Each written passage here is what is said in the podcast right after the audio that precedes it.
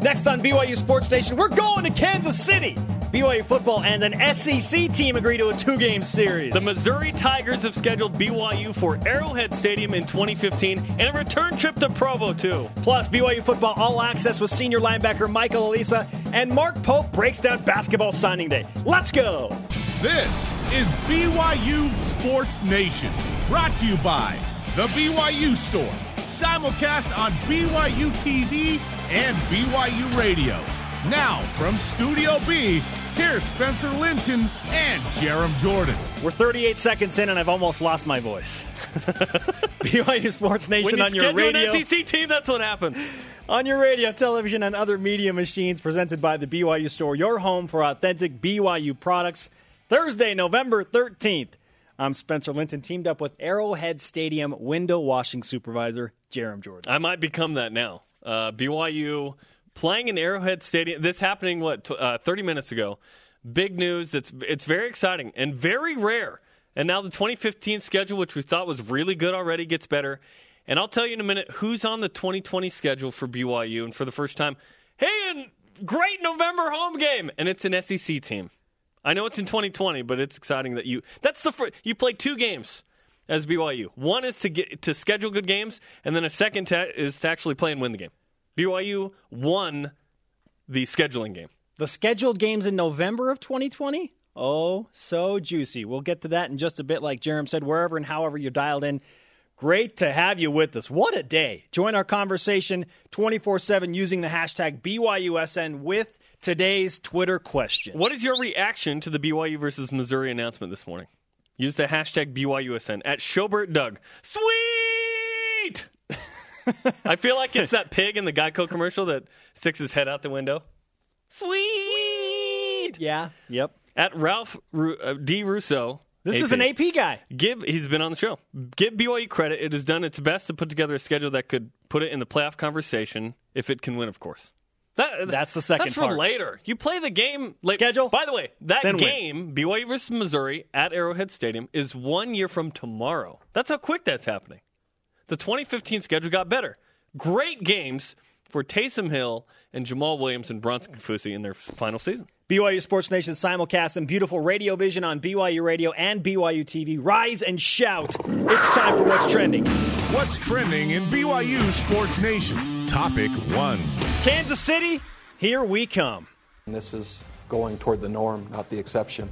That is what we're trying to do. The very best teams we can play, as many of them, wherever they want to play us, on the biggest stages, and win.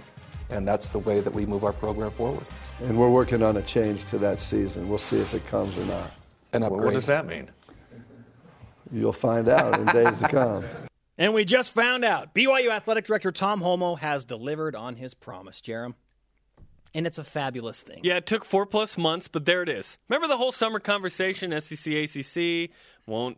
regard BYU as a P5, whatever. That still means they can get scheduled. This was a game. I don't think it's all that Tom Holmoe had in mind when he made that announcement. Maybe it is. But BYU won this. Normally, there's a road game in there. BYU has to sacrifice something. What does BYU sacrifice? Playing a neutral game in an NFL stadium. Another one. What is it, 5 now for BYU in the future? And a home game with an SEC team, Missouri. And it's not Vanderbilt or Kentucky, or even Arkansas, for that matter. It's Missouri, a contender in their division in the SEC. This is tremendous. This is a big deal for BYU. I joked on Twitter. I was snarky. I said, don't tell me it's a major college football announcement. Just tell us it's going to happen, and I'll tell you if it's major. For BYU, it's major. This is a major announcement because it's an SEC team coming to Provo. That's a big deal. It lived up to the hype, which is awesome. The official details. BYU and Missouri announce a 2-game series with the Tigers, an SEC program, the first game scheduled for November 14th, 2015, at Arrowhead Stadium, the home of the Kansas City Chiefs. The second game... Andy Reid, what's up? Yes. Huge thanks to Andy Reid, who apparently was involved in this process. Oh, you better believe he was. And I'm guessing some other high-ranking officials, ESPN. Dave Brown of ESPN, who's been on True Blue a bunch, is a friend of BYU's program, a connection between ESPN and BYU, is heavily involved. Tom Holmoe, of course. They hit it out of the park. Home run. This is fantastic. The second game, November 7th, 2020, at LaVell Edwards Stadium in Provo. I repeat, BYU will host an SEC team in November. But first, Jerem, what does the 2015 schedule look like overall? There's 13 games announced. Okay, so UNLV is scheduled for the same day next year. I think that game gets rescheduled. I think BYU just pushes it to another year. Still waiting on what happens with that. At Nebraska, Boise State, at UCLA, at Michigan, Connecticut, East Carolina, Cincinnati, Idaho State, at San Jose State, at UNLV, I think goes away. So that's neutral with Missouri. Fresno State home, at Utah State, Tennessee. Holy cow. When you just put names on a schedule, I don't care like how they've done the last several years or whatever. We know Michigan struggled. Nebraska's a competitive. You know, UCLA is going to lose Brett Hundley, blah, blah. East Carolina, Cincinnati, all that. The greatest schedule BYU's ever put together. When you, look, on paper. Look at that schedule. It's fantastic. This is the crowning jewel of independence thus far. 2015. Tom Holmoe should be extremely proud of that. What he's put together in 2015. It's... You hit several P5s. Granted, you don't have a P5 home game, but guess what? You'll have that later, and by later I mean 19 and 20 is where you really kind of bank on this. Like 2019, USC, Washington, Boise State, Wisconsin at home. Two Big Ten teams, a Pac-12 team, an SEC team, and you're only missing the Sun Belt, a lot of the best of the rest. I mean, those P5 teams, those G5 teams are good football teams. East Carolina, Boise Cincinnati, State. Fresno State, Utah State, Boise State. Those are good programs. Listen, that's an exciting schedule. That's a really exciting schedule. And that injects, I'll be honest, that injects some life into this November 2014 that we really needed. We needed that. Now for the home game in 2020. And this has not happened often, Jerem, which brings us to our stat of the day. It's the BYU Sports Nation stat of the day. One. BYU's hosted one SEC team in Provo in program history. One time! Mississippi State in 2000, BYU lost by 16. Hey, what about Texas A&M in 96, Jerem? They were in the Big 12 at the time, young man. They were not in the SEC. BYU's only played 5 games versus an SEC team at the time. 9 games total if you look at teams that are currently in the SEC. Did you know BYU's never played the following SEC teams? Florida, Kentucky, South Carolina, Tennessee, Vanderbilt, Auburn, LSU, Arkansas. Holy cow, that's a long list. It's like 8 of the 14. This is great. BYU's met Missouri only one time, 83, Holiday Bowl, famous Eddie Stinnett to Steve Young, halfback toss to win the game. This is great. I'm mildly giddy because BYU's going to get a November home game with Missouri. And the neutral site playing in an NFL stadium. Granted, that's going to be freezing cold. That's going to be a snow game. That's going to be crazy. Great. It's a meaningful game in November next year. The dominoes are already falling. Missouri adding BYU to next year's schedule knocks UCF off the Tiger schedule, according to Ryan Bass from Knights 24/7. So... BYU greater than UCF. They would argue that and say 31-24. But, yeah, I get the point. Yes, they did win the game. Let's move on. Let's stay with the happy tone here. The 2020 schedule in November alone is amazing. There's only been 2 games announced, but listen to the 2 games. For 2020? Yeah. Oh, in November? Yes. Missouri at home and at Stanford. 2020, let me give you all of 2020. Now with Missouri on the home schedule. Arizona, Virginia, Missouri at home. Those are your home games. Road at Arizona State, Boise State, Northern Illinois, Stanford. 5 P5s already P5s. In 2020. In 2019, I mentioned that home schedule. 19 and 20, those home schedules are fantastic. Notre Dame, probably not on there, whatever. Oh, I have to read this tweet, by the way. At Z Bloxham, Zach Bloxham. One of the most intelligent, fantastic Twitter follows. A BYU fan. This BYU-Missouri game is just an excuse for Bronco to hold a fireside at Adam Ondiaman. And someone said, fireside? How about a priesthood meeting? Oh, my goodness. Fantastic. Okay. That is the winner. That is the winner of all the tweets. 5 games versus a team in the SEC at the time. BYU has played 5 games in its storied history against SEC teams that were in the conference at the time. Last time was Ole Miss, 2011. Of course, Kyle Van Noy saves the day. BYU wins at Ole Miss. That win feels even better now that Ole Miss is actually decent. What is your reaction to the BYU versus Missouri announcement this morning? Let's go to the Twitter machine. It's Twitter time. At SXE Payne, great news for the Cougs. Tough to get late-season quality opponents, helps with recruiting and strength of schedule. Jerem, you and I talked right about this right before we went on the air. When you can schedule teams like this and you show this to a recruit, hey, this is our schedule. We're going to play on national television against this team and this team against Nebraska and Michigan and Missouri. Like, that's exciting for guys. It matters. Yeah. It matters in the recruiting war. I think it mattered to the BYU quarterback that's going to transfer here, that was in the SEC, that's out of JC, that BYU had a good schedule like that. I think that that's relevant, especially for guys who aren't LDS. Like, why would you come to BYU if you're a good player? Because you play good teams and you play on ESPN. That's got to be a huge selling point for BYU football. And so if you can schedule teams like Missouri, and again, I repeat, Missouri is not a cellar dweller. They are a good team in the SEC. How about that? They transitioned from the Big 12 to the SEC, and now they're considered one of the better teams in the SEC. Yeah, and A&M still has respect. I know this year they've dipped a little, but what they did with Johnny Manziel in those first 2 years and whatnot, so they become respected. I dare say that all the kind of newcomers to different conferences, for the most part, have respect that way. Utah is respecting the Pac-12 now. At Darrell Behind, if we run the table, huge. No, stop. Oh, 2015. Oh. I don't even want to talk about the matchup. That is not a top four schedule. That is a number one ranked BYU football team. Yeah, listen, it's going to be hard enough to make it out of September, let alone to November 7th. Blue goggle alert. I mean, or 14th. What are the expectations? I don't care. Oh, I'm not even think about that right now. This just makes the summer even more exciting because now we get a breakdown. Fantastic. Instead of looking at UNLV's situation after this season, we can look at Missouri's. I mean, that just made our summer that much better. It made our November better. I'm telling you, what does BYU football need to do to inject excitement into the program? We were talking about that. This. In the last 3 games. This. It happened. Sign with an SEC team in 2-game series. Win games and get relevant in independence. And this is a relevant national thing. This will make a blip on the radar today. At JMan426, I am pumped. But he says Arnold Schwarzenegger. I am pumped. Something like that. Hashtag loaded schedule, baby. Get down. Twice the action. Get down again. Go, Chargers, go. At Kelly_BYU fan. Just might be my first road trip game. Hey, why not to Nebraska, same neck of the woods? Why not to UCLA or Michigan? You have games, 3 earlier in the year. How many games has BYU played against Midwest teams? I mean, think about that. This is a rarity. They're going to the Midwest. Non-Texas? You know. They're going to the Midwest 3 times next year. Nebraska, Michigan, kind of, and Arrowhead Stadium against Missouri. It should be called Mid-East. The Mid-East. Because Utah's in the Midwest, right?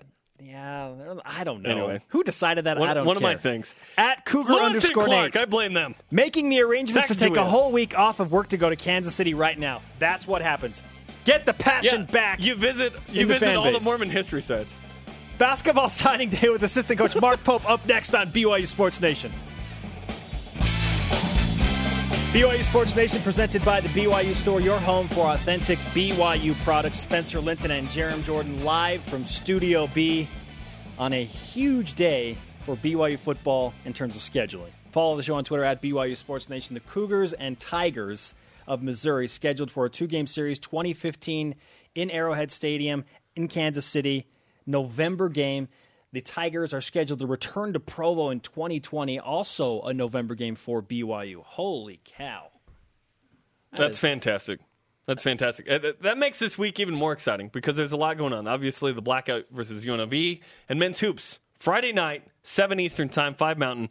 BYU opens the season against Long Beach State live right here on BYU TV. We're pumped. Yeah, let's talk about tough schedules because BYU basketball has their own tough schedule on the way in. And Mark Pope, assistant coach, is joining us on set for the first time. You've been on the phone a number of times. This is the first time you've been to the set. Yes, it is. I'm excited to be here. A lot of makeup coming in before. We're good to go. We actually put a wig on you, but you said no. That's right. Hey, Coach, let's start with the prospect of a new season beginning. It's always exciting. There's always hold on. What do you think of BYU and Missouri? Okay, let's ask about football. I'm so excited about that. I mean, you cannot put together a better schedule than we have next year. That's going to be so fun. We got to bring it. We got to bring it and play. But, you know, when you think about competing at the highest level, you can't do any better than the schedule they put together. It's really going to be fun. Okay, now we transition to high-level basketball. And you spoke specifically with us about Dave Rose's ability to schedule high-level talent. Look at this year's schedule and a new season approaching. How do you feel about the gauntlet that you're about to face? Well, I think we feel like football team's going to feel when they're starting their season next year. It's a little bit intimidating, but that's why you play. And Coach Rose and Coach Lacombe kind of handle all the scheduling, and they've been – you know, the last couple years have put together ridiculously difficult schedules, but that makes it fun for our guys. We really get to see who we are as a team. We get to play the best teams in the country at home and on the road.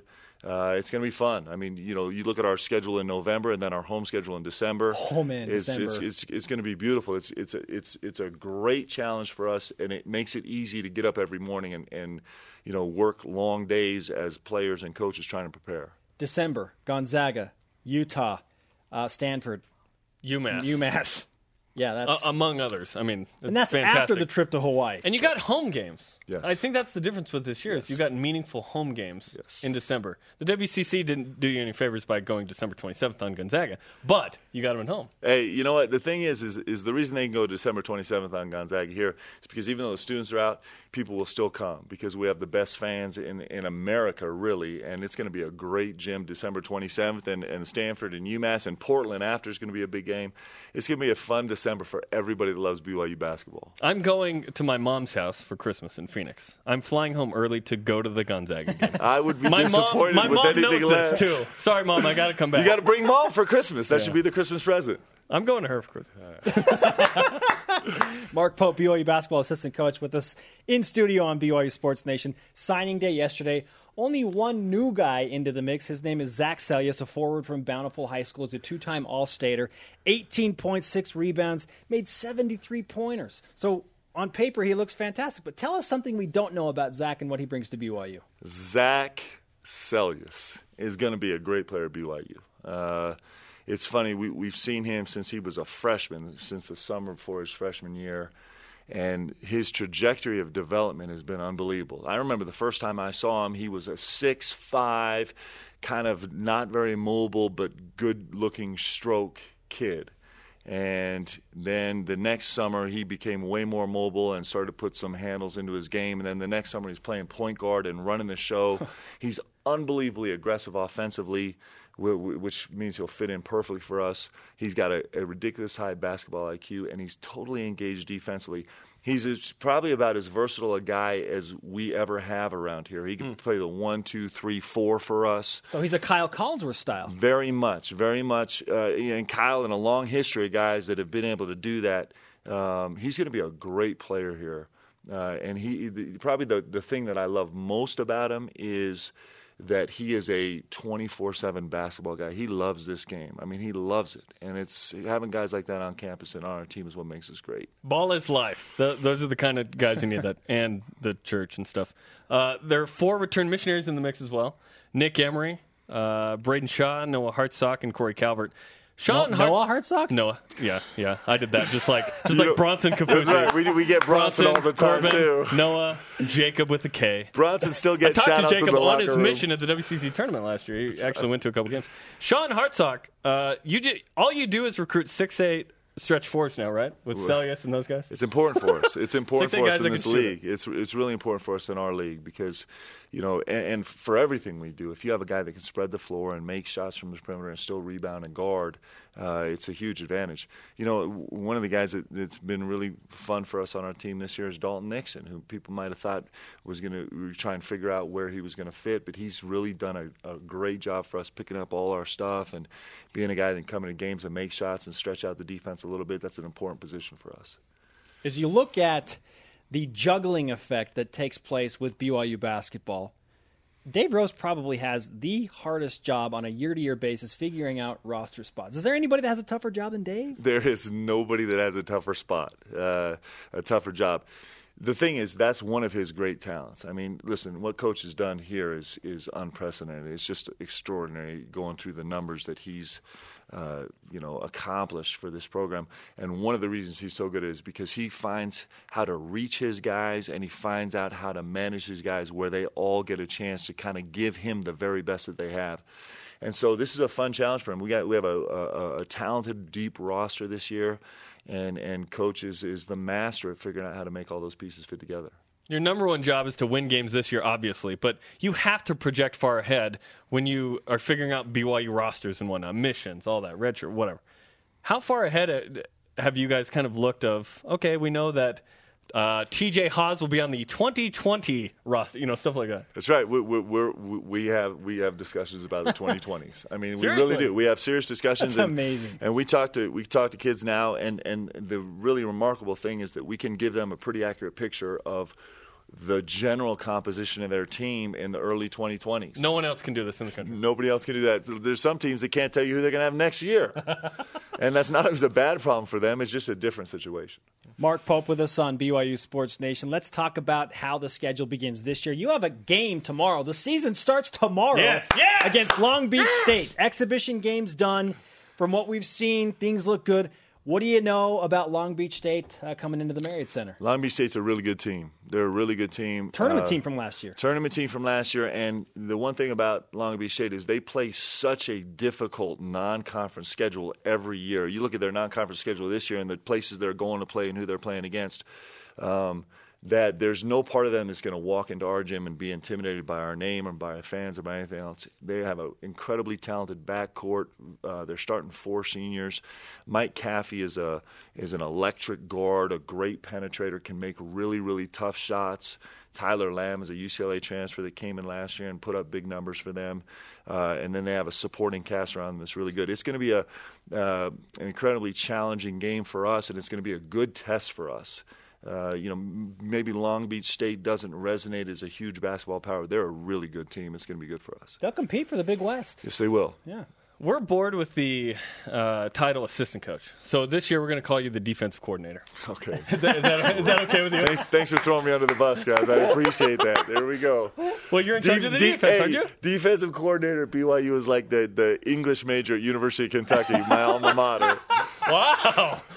So that's not okay with you? No, it's all right. It's all right. Listen, Coach lets me have a big share of this defensive responsibility. So you're trying to share the blame with, like, Tim Lacombe? Is that what's going on right now? No. So the way this works is that Coach Lacombe is being really successful at his job. Coach Nassif really successful at his job. Me, not so much. So that's the challenge. But it's good. And I like our guys right now. I like their defensive mindset. I like how they're focusing on really taking care of that side of the ball.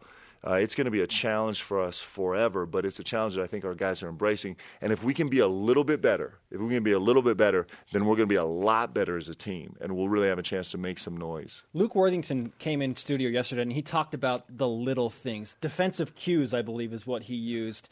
And he says if we get better on the little things, it'll make us way better overall. Can you kind of cue us into what those defensive cues are? No, because they are top secret.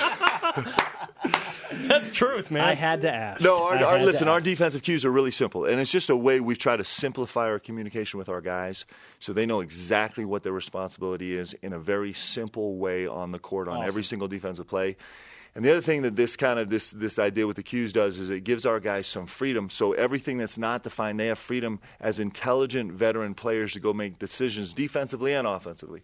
One of the things that has been a part of Coach's magic here at BYU is that he really puts some trust in his players to go make plays offensively and defensively. And so we have some part of our defensive and offensive schemes that are really, really defined, and we also have some part that is open to free interpretation, and that mixture is finding that perfect balance is important. Give us an idea of what you mean by that. So you'll hear us, for example, we have 15 primary shell defensive principles. It sounds like a lot, but it's not because they're very simple. And so it's just kind of our philosophy defensively in a very basic setting. And so the nice thing now is you'll hear us, guys on the bench, guys on the floor, coaching staff, all kind of yelling the same thing. Like seeing the next play, seeing the next pass, seeing the next possession, all kind of trying to see ahead of what's happening and having the exact same terminology, talking about the same things. it's incredibly simple. Listen, coaching not rocket science. Yeah. And within one of those shells, there, how is there freedom for one of the guys to do something? Right. So you know, I mean, in transition defense, we have three very basic cues that are just driving, line, shadow, and getting in the hole. Okay. And so those guys know that they have to fulfill those responsibilities every time down the court. That's a primary responsibility. In this game against Long Beach State, it's going to be incredibly important because they're a transition-motivated team. And so, you know, we have defined exactly what a driving line, exactly what a shadow is, but everything in between that, our guys get a chance to make plays. Okay. So it's just, you know, I don't think that translates very well, but it's kind of how we're rolling now. Go ahead, Jerem. I was going to say, I don't know if you expected to work this hard, but you got to come in here and play, man. Hey, come on, let's go. Two follow-up questions. We're bringing it, man. We're bringing it. From what I saw against Seattle Pacific, their offense, the Falcons' offense, looked tired in the second half on offense. Yeah. Not on defense. What kind of motivation tools are you using to get your guys to defend and push the ball out and pressure at half court? Because they were running their offense so far away from the basket. Well, listen, our guys were really dedicated to getting out and pressuring, being up the line, giving good ball pressure, and everybody forcing baseline where we know where we're going to receive help. And it was fun to see because they SPU fatigued because of the offensive pressure we were putting on, and they really did get tired of playing offense because it was so difficult. Every pass, every play was challenged.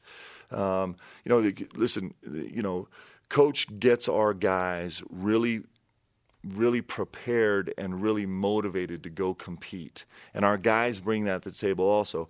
It's just a matter of being consistent, doing it every play, every possession, you know, every segment between every media timeout and every game, and that'll make us better. Let's finish with this. Who did you own in the NBA? Like one time, one move, one game? What's like a guy you're like, man, Dale Davis, I just took it to that guy in the NBA. Who did I own in the NBA? I was the worst player to ever put on a Jerry West jersey, ever.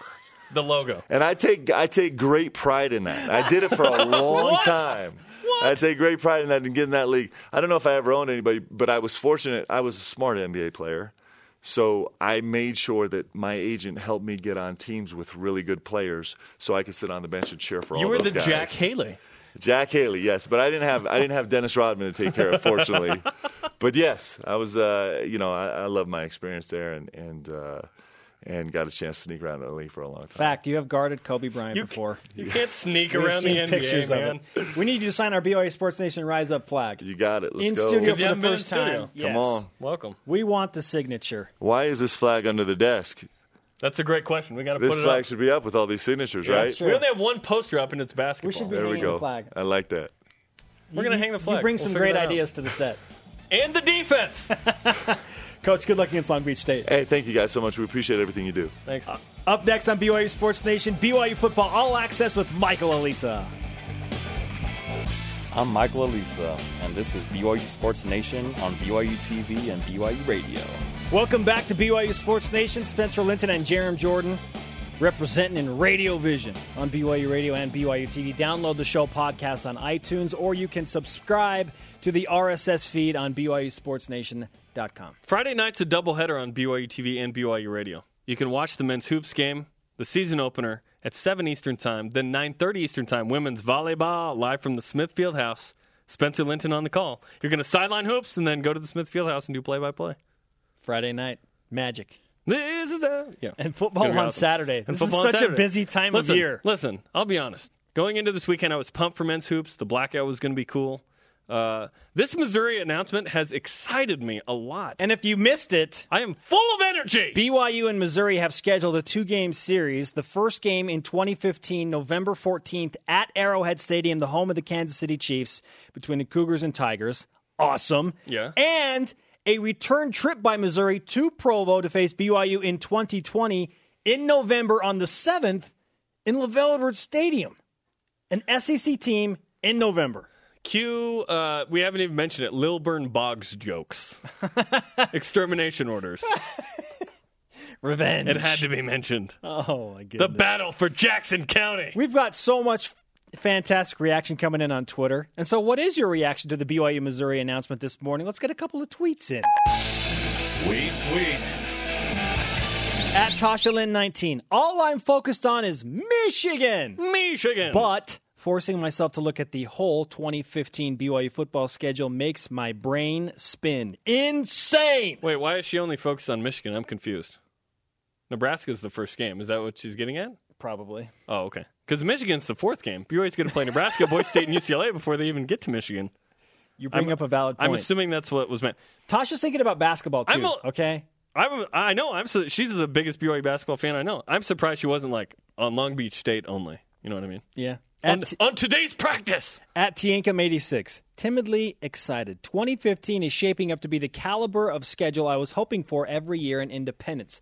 In Wait, 2015, why timidly? I'm just excited. Just be excited. BYU's not going to win every one of those games. But the matchups from week to week will be fun. Instead of, like, this week talking about UNLV, next year it's going to be we're talking about Missouri. What are you talking about? Blackout game, bro? Get bowl eligible? I mean the opponent. I know. There are other storylines with Blake Decker, former BYU quarterback, sort of. You know, whatever. Let's not downplay BYU's game tomorrow, and let's not downplay the fact that we have... Against Missouri in Arrowhead Stadium? I'm sorry, that wins. I'm not telling anyone anything they didn't know. Oh, such disdain for my comment just a moment ago. I love the honesty. I'm talking about UNLV, man. You're 2-8. I'm just saying it's the game on Saturday. I'm pumped. Watch Countdown to Kickoff at 6 Eastern. BYU Football All Access with Michael Alisa, a weekly segment that we do with the senior linebacker. He brought some goodies to the set this time. Oh, he was like captain. What's the word I'm looking for? He's like... Well, just take a look at this. You just need to see what he was wearing at the beginning of this interview. Michael Alisa, what is up? In rare form.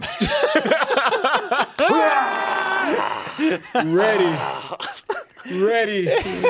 Oh, man. This is getting me excited, man. I'm ready. I think I'm about to go sneak on the field. I'm going to black out. Hey, can you help me sneak on the field and fully suited? I'm going to talk to Mick. I'm going to get you a blackout gear. Yes. Let's get you a helmet, bro. Please give me a helmet, man. Wait, who is my size that we could potentially switch out some jerseys? Nate Carter. No. I'll just wear Under Armour so you can't see my skin color. You could just do that, right? Then you can't tell? I'm trying to think. Who else is your size? Michael Shelton. Yeah, how did we not think of that? He's a little shorter. Michael Shelton's a little shorter though. I got some inches. See, I like Michael Shelton and Nate Carter now because I'm taller than both of them. First players I'm taller than. Michael Alisa with the blackout helmet on. Thank you for the blessing us with this. Yeah. This is royal nice, here. Let's put it up here. I'm so pumped for that. Okay. Yep. There you go. Now put it on. Put it down, Brian. I can't admire its beauty. We need to get you a smaller helmet, though. This is Bronson Kaufusi size. That's extra large. Yeah, this is kind of huge. This is kind of big. Yeah, mm-hmm. You can do some damage with this. Oh yeah. In AFR, we were breaking down some film, and now it makes sense when I see how big this helmet is. How he just headbutts, and the linemen are backed up and stunned. So juggernaut style. Yeah, that's Bronson Kaufusi. That's DeAndre Wesley size. Yeah. Hey, with the black matte helmets and the blackout and the royal trim, what do you think of when you look at these uniform combinations that you have coming up, Michael? Dude, it gets my heart pumping. I don't know. Right? Like, I'm the same way, man. I'm ready to play. Because, I mean, I like to dress up. I like to look good. And then you add that to another favorite of mine, football, probably the biggest part of my life. Put my two favorites together. Life is good. It's good, does it get much better than this? I'm excited for it. I'm jealous because I wish we had – things like this when I was playing. I think the closest we had was Oregon State in 2009. Utah. We had the royal, but we had the white uniforms. Oh yeah, those are clean. Something that you guys should go back to. Royal jerseys, white pants. White pants. But I mean, it's got to be exciting. I think especially for recruits, right? When you're sitting at home and talking to the coaches in the living room, and they're saying, "Yeah, we have." 10 different alternate uniforms. I mean, look at Oregon, for an example. I think that's a recruiting. It's a new age recruiting tool. Oh, yeah. So here's a fact. We have the most different, combinations than any other school, other than Oregon, of course. Oh. With our cleats, with our helmets, jerseys. Oh, okay, so from head to toe? Yeah. From head to toe. Yeah, we're second to Oregon. What? Who would have thought traditional BYU... Are you guys counting the shoelaces? Changing the color of the shoelaces? And the wristbands? That doesn't count, man. You can't, gloves. Accessories? You can't count that. We've got the all-white gloves, blue gloves, pink gloves, and then our black gloves. Okay. And different cleats. Okay. So, yeah. Wow. Yeah. And so, you talk about a recruiting pitch. I mean, you go in there and say that to behind Oregon, you're like, wait, what? As a kid, you're like, huh? And then you throw on ESPN contracts, and you're going to go play everywhere at the Independence, and yada, yada, yada, you got a case for yourself. It does matter. Because kids do care about uniforms. They do care about looking good and having fun with what they get to wear. Dude, I remember one of my teammates in JC literally said, I will go to a lower-level Division I school if I can wear Nike there compared to a higher-level Division I school that has, like, Adidas or something. I swear Nike to you. That's a true story. And I was like, wow. That is love right there. It comes down to that. That's some serious brand appreciation. Right. Did you get to wear the Blackout uniforms? No, this will be my first time. I was injured. That's why he's so jumped. That's why I'm injured. That's why I had to wear it on the set. So you did not get to suit up against Oregon State. No. Okay. Yeah. This is extra special. This is Michael Alisa. Coming off a bye week. Speaking of, what did you do during the bye week? Lifted. We had two nice practices, but other than that, we just lifted and did rehab. Yeah. Got healthy. Man, everyone's legs were just so heavy. I mean, you could kind of see it even in the Middle Tennessee State game. Like, I mean, we won the game, but you could kind of see everyone was in slow motion, sluggish. But my legs feel 100% right now. Everyone does. You know? If that was sluggish and you beat them 27-7, when people you were only a 3-point favorite in that game, man, I'm excited to see what BYU does against UNLV with fresh legs. It's so important, man, to get that. But you know, the coaches and Coach Mendenhall, you got to find that balance when you guys have struggled, you know, defensively, and then you add in injuries to it. It's like, how do I get them to practice more / harder and, you know, try to do different things with them, but then still stay healthy at the same time. And you've practiced with Coach Mendenhall. You know how he runs a practice, in no way, no sense of the word is it easy at all. No. Like, every little thing that we do is 100%. And when you're going from drill to drill, it's hard because he expects you to sprint. Right. Don't let me beat you there. Don't let me beat you there. You're going to hit the fence. Like, what? What? Oh, we got to run? Oh, okay. He was just giving you the look. Yeah. Like, you're already, in fifth gear. Right. But I love that they were smart with letting us heal up. We were able to lift, keep our muscles toned, and then get some good practices in there. Yeah, there's a tweet coming in from Jordan Leslie at JLess9. He says, the bye was much needed, able to recover for some lingering injuries, now almost feel 100%, just amazing. Is that kind of the consensus of the entire team? Absolutely, I'd say so. Yeah. I mean, especially middle of the season, this is the time when guys are just, like, dead. Dying. Yeah, you're dead. Your legs feel like a million pounds, and practice, you almost kind of dread it because you're fighting through injuries. Everybody is. So that week just, it makes your body 20 times better. Where is the mentality of BYU football right now, given all of the injuries? A team that's been decimated in that category, but you're at 5-4, chance to get bowl eligible. So where is the mentality of BYU football? On the bounce back, I'd say we've all caught our breath, and finally we're starting to figure things out again. Guys are coming back from injuries. Alani Fua is back now, and he's looking great in practice. Craig Bills as well is 100%. And I think that now we realize, okay, what's done is done, and we're still BYU football. We still have a great season. Nice. I didn't know Alani was coming. So he's going to be playing? Yes. I need to change my Y factor. Jerem, I need to change my Y factor pick. No, that's exciting to hear, man, because I know how hard it is when – you guys been practicing, spring ball, and then you practice fall together, and then your right hand man is gone, and then you see this freshman off the yellow bus, and you're like, "Who are you, dude? Get over there! Get your assignment." So, talk about that transition and playing with a real new face, that you barely knew his name, coming into the season. So before that, just seeing an emotional leader and one of your playmakers on the team, a senior who everyone respects and kind of looks to lead the pack, especially on defense, Alani Fua. Seeing him go down and just not having him on the field with you takes a huge hit. That. Yeah, yeah. Just his presence. Just his presence. It gets everybody to play to a whole other level. Yeah. So you lose him, get a freshman on there, Fred Warner, Sione Takitaki, these guys playing well. And at first I say, who are you? Yeah. But then they start making plays for you, and you learn to appreciate these young guys, and you're thankful that you have them on your side of the ball. Mm-hmm. Yeah, it's so important, man. I don't think people really understand just having that confidence. There was times where certain plays were called, and my safety Andrew Rich was gone, and I was like, oh man, I don't got my boy.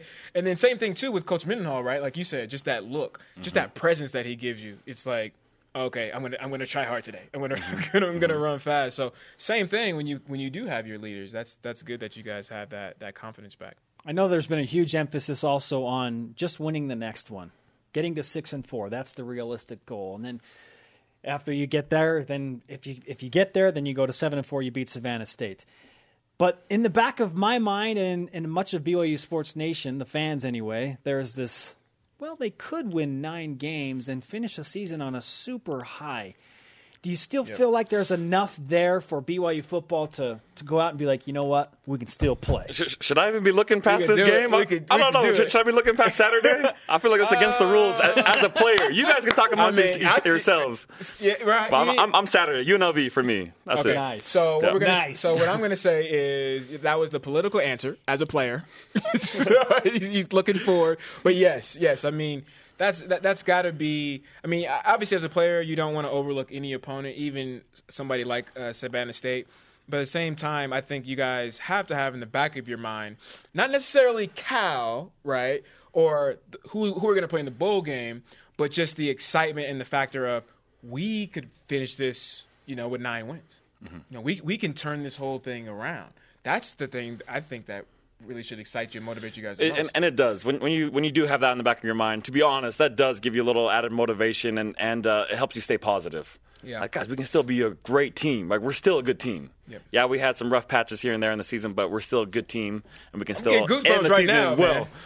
Just what you talked about. Let's finish strong. Let's finish through the finish line as strong as we can. Seeing how excited you are, and just how excited and just your emotions on it, it's giving me goosebumps, man. And it just that's it the player. That's the player in you. You still got it, man. I know. We need you on Saturday. I'm gonna get you Mike Shelton's pass. Give me his pass, man. I'm ready, man. Sorry, Mike Shelton. I'm ready to go. I'm ready to get down with the get down. Let me know.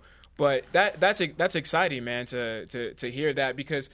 And I'm not going to lie, I apologize, Mike, because I was one of those fans that I was just like, man, you guys just can't get right. You know, like, what is the issue? And the thing that to me was with BYU football was always the next guy, right? It was the next guy. So when you see all these injuries, I was like, I don't care about injuries. I don't care. It's just the next guy up. But when I really started to take the analyst approach and really dive in, I was like, oh man, I feel really bad for what you guys are going through.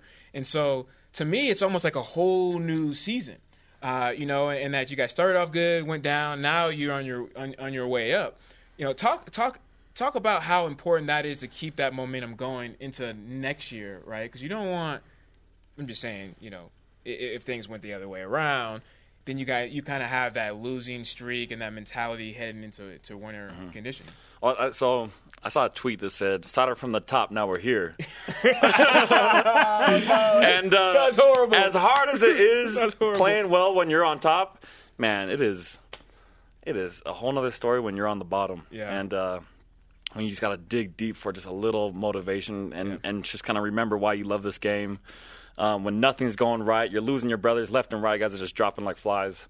That was hard. So yeah, completely new season. Yeah. In midseason is a completely new season, and in many ways a new team. Yeah. But man, I just think that we just finished strong. We got freshmen who are contributing early. So we got, you know. Not to look past the season, but there is a bright side to looking into next season with guys that have gotten some real experience and who are really good players. What's the one thing that BYU football has to do to not only beat UNLV and get bowl eligible, but to go next level in 2014? What's the one thing that has to happen starting on Saturday? Oh. Brian's pointing to the helmets. Helmets. I don't know. What do you think, Brian?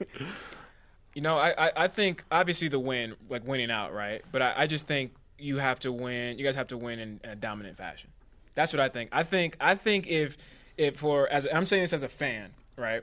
Because as an analyst, just win. I don't care if you win. You know, I said earlier, I don't care if you win by 0.3 points, right? Just win. And that's where I am. I just think just win. Yeah. So as a player, just win. As a fan, for fans to say, oh wow, they really have changed this season around. They really have took. You know, the necessary steps to get to the next level, I would say, you know, you dominate UNLV, you dominate Savannah State, and then you win the Cal. You know, you win by – it doesn't matter what you win by with Cal. You just win.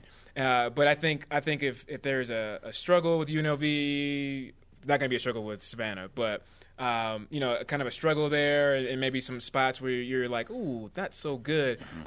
I think as fans, you're kind of like, "Huh, You know, you kind of are. But as a player, I don't care. I'm just trying to win. I'm trying to get to a bowl game. Yes. I don't care about. And Coach Mendenhall does a good job with us as players. Who cares about outside interference? Mm-hmm. But I think just going out and just smashing people, you know, dominating, playing smash mouth football, BYU football, especially defensively, I think that would really show me the next step. From what I'm gathering, this BYU football team is extra motivated to play on Saturday. Yes, and so can I add my 2 cents to what you think, to what I think will add to 2014 or 15? Going off of what Brian said, the culture. We have a great opportunity for these next couple of games to establish what kind of culture BYU is. Yep. Are we the team that lays down after some hardship, or do we fight back? Do we have a little tenacity? Yep. You know, are we you know, reckless, abandonment when we play? And I think if we establish that culture with the coaches, and I mean, so many things go on outside of our, you know, locker room with fans, and I think the team just has to stay together and just continue to be loyal to the coaches. I mean, you can never, as a player, you can never question what your coach is saying, because that's like poison in the locker room. Oh, yeah. So just stay together, be tenacious when you play, and just freaking go all out. Love it. Beat UNLV. Yeah. Get bowl eligible. And look pretty while doing it. And in closing, they're going to do that for sure. In closing, Michael, I want to say congratulations to you for getting Bronco Mendenhall onto Snapchat. Hey, did you guys see that? I didn't see that. Oh, no, I introduced him to Snapchat. Nah, I don't have a Snapchat, but nice. We will tweet that out again on our BYU Sports Nation account. Michael, great to have you. We feel motivated, confident. Yes, BYU Sports Nation behind the football team. We're ready to roll. Let's go. I'm ready to play, man. Beat UNLV on Saturday and beat Missouri next year in November. I love that black helmet. Looks awesome. It is fantastic. But it's too cold Saturday. It's going to be Skittles at LaVell Edwards Stadium. The blackout could very well turn into a whiteout if it snows. Yeah. And it's BYU. We're back with more on BYU Sports Nation after this. BYU Sports Nation is presented by the BYU Store, your home for authentic BYU products. What do you think about BYU and Missouri scheduling two games in the next 6 years? Use the hashtag BYUSN. Let's go to the Twitter machine. You got tweets. Let me look through my blue goggles here. At Matthew W. Evans. I better not hear anybody even mention a lack in BYU's strength of schedule next year. Hashtag go big or go home. Is Taysom healthy through those goggles when you look at the 2015 schedule? Good. Are you kidding me? They're undefeated going into that Missouri game through the blue goggles, man. At JDivine93. The 2015 season. That's these big ones. The 2015 season could shape up to be better than the 2013 season. Hopefully we can get Jamal and Taysom back 100%. Yeah, there's the key right there. I can see clearly now. The rain is gone. The Cougar Whip Round next. BYU Sports Nation presented in part by DexterLaw.com. Help when you need it most. Welcome back. Spencer Linton and Jerem Jordan here. BYU and Missouri football announced a two-game series between the Cougars and Tigers. That's right. They're an SEC program. The first game, November 14th, next year at Arrowhead Stadium in Kansas City. The second game, November 7th, 2020, in Provo at LaVell Edwards Stadium. Let's just hope the second coming's not for a while, because BYU's football schedule's looking good later on. That's BYU for you. For the next 6 years, it looks really enticing. Some other notes. BYU women's soccer will open the NCAA tournament on the Pac-12 network. That game picked up by the network against Colorado. It's been moved back to 3 Eastern, 1 Mountain kickoff time. And if you missed it, signing day was yesterday. Zach Seljaas, the one high school signee for BYU, and then Braden Shaw, Jacob Hartsock, Nick Emery, and Corey Calvert. The return missionary is expected to join the team next season. And also, Joe Lunardi has BYU as a 12-seed play-in in his preseason bracketology. Tourney train, baby. 3 for 3 thus far. He has Utah as a 5. Wow. What? Today's Rise and Shout brought to you by Dexter and Dexter Health. When you need it most, it's easy. He goes to Tom Holmoe for delivering on the scheduling awesomeness. Crushed it. crushed it. Thanks to Mark Pope. Yeah. Michael Alisa. We got to get out of here, man. I was just going to remind the people of the question. And everyone on our crew, follow us on Twitter and Instagram at BYU Sports Nation. We are not on Snapchat. I'm sorry. What is your reaction to the BYU Missouri announcement this morning? Keep the tweets coming using the hashtag BYUSN. The show on demand on BYUSportsNation.com and on BYUTV.org/BYUSN. For Jerem, I am Spencer. Shout out to Kalani Sataki. BYU Sports Nation back at it tomorrow at noon Eastern. Lil